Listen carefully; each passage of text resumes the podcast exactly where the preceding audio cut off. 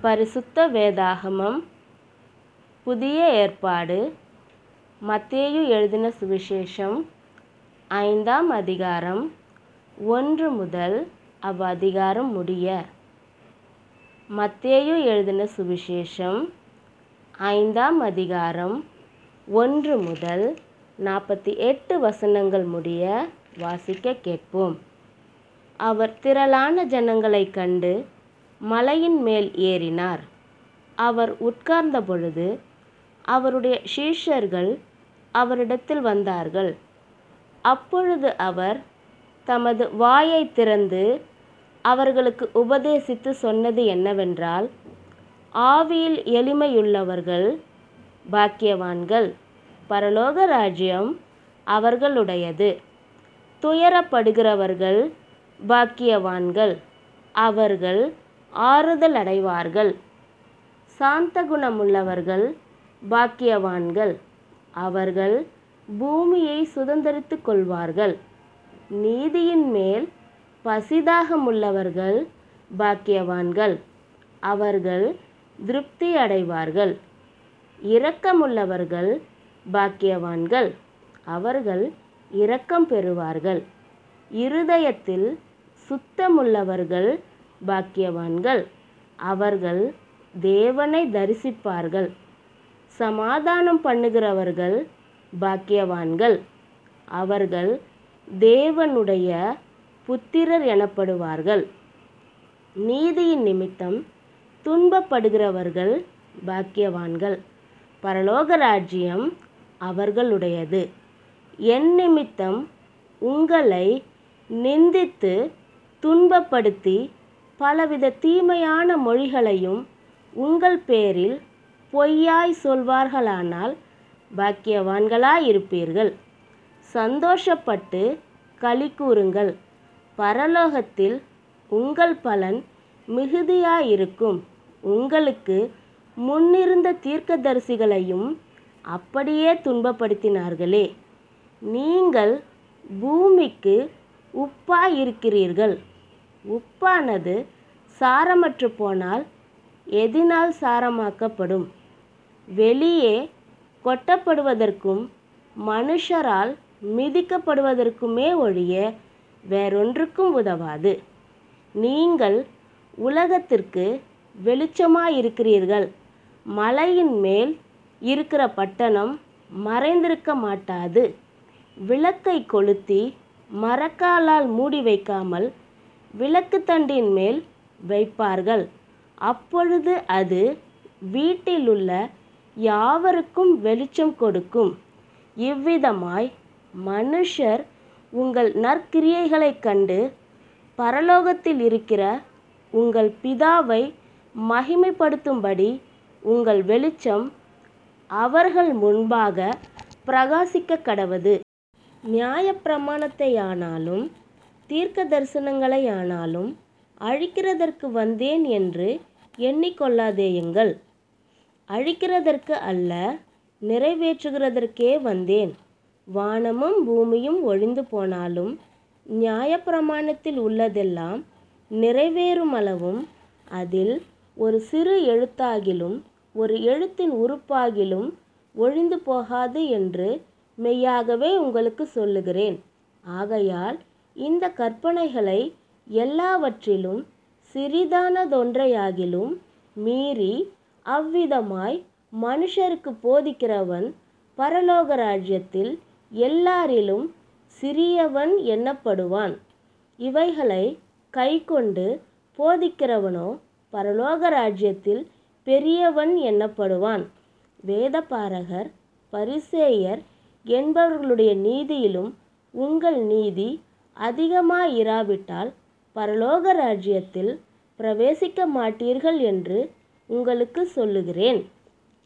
கொலை செய்யாதிருப்பாயாக என்பதும் கொலை செய்கிறவன் நியாய தீர்ப்புக்கு ஏதுவாய் இருப்பான் என்பதும் பூர்வத்தாருக்கு உரைக்கப்பட்டதென்று கேள்விப்பட்டிருக்கிறீர்கள்.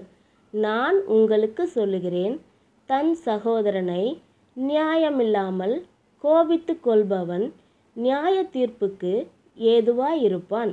தன் சகோதரனை வீணன் என்று சொல்கிறவன் ஆலோசனை சங்க தீர்ப்புக்கு ஏதுவாயிருப்பான். மூடனே என்று சொல்கிறவன் எரிநரகத்திற்கு ஏதுவாயிருப்பான். ஆகையால் நீ பலிபீடத்தினிடத்தில் உன் காணிக்கையை செலுத்த வந்து உன் பேரில் உன் சகோதரனுக்கு குறை உண்டென்று அங்கே நினைவு கூறுவாயாகில் அங்கே தானே பலிபீடத்தின் முன் உன் காணிக்கையை வைத்துவிட்டு போய் முன்பு உன் சகோதரனோடே ஒப்புரவாகி பின்பு வந்து உன் காணிக்கையை செலுத்து. எதிராளி உன்னை நியாயாதிபதியினிடத்தில் ஒப்புக்கொடாமலும் நியாயாதிபதி உன்னை சேவகனிடத்தில் ஒப்புக்கொடாமலும் நீ சிறைசாலையில் வைக்கப்படாமலும் இருக்கும்படியாக நீ உன் எதிராளியோடு வழியில் இருக்கும்போதே சீக்கிரமாய் அவனுடனே நல்மனம் பொருந்து.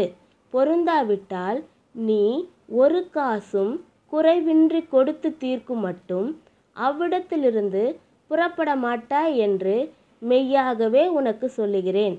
விபச்சாரம் செய்யாதிருப்பாயாக என்பது பூர்வத்தாருக்கு உரைக்கப்பட்டதென்று கேள்விப்பட்டிருக்கிறீர்கள்.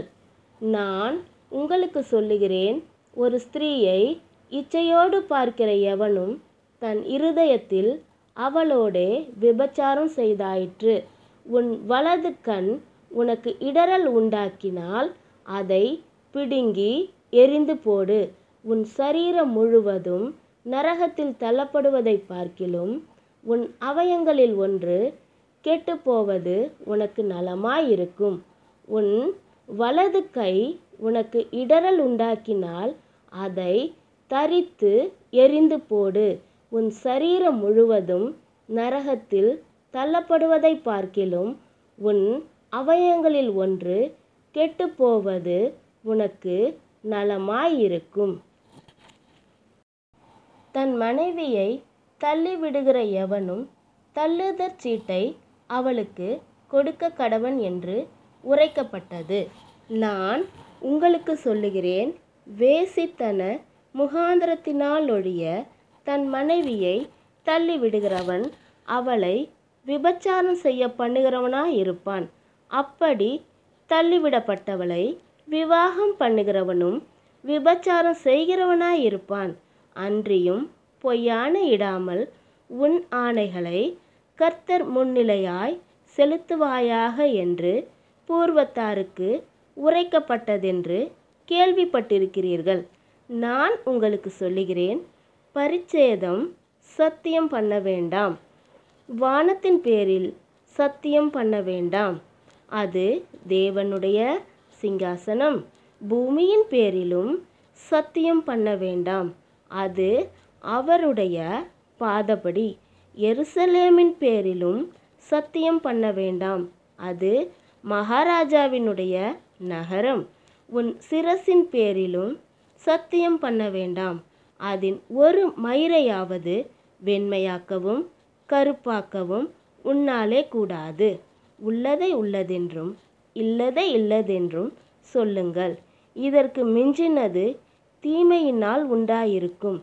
கண்ணுக்கு கண் பல்லுக்கு பல் என்று உரைக்கப்பட்டதை கேள்விப்பட்டிருக்கிறீர்கள். நான் உங்களுக்கு சொல்லுகிறேன் தீமையோடு எதிர்த்து நிற்க வேண்டாம்.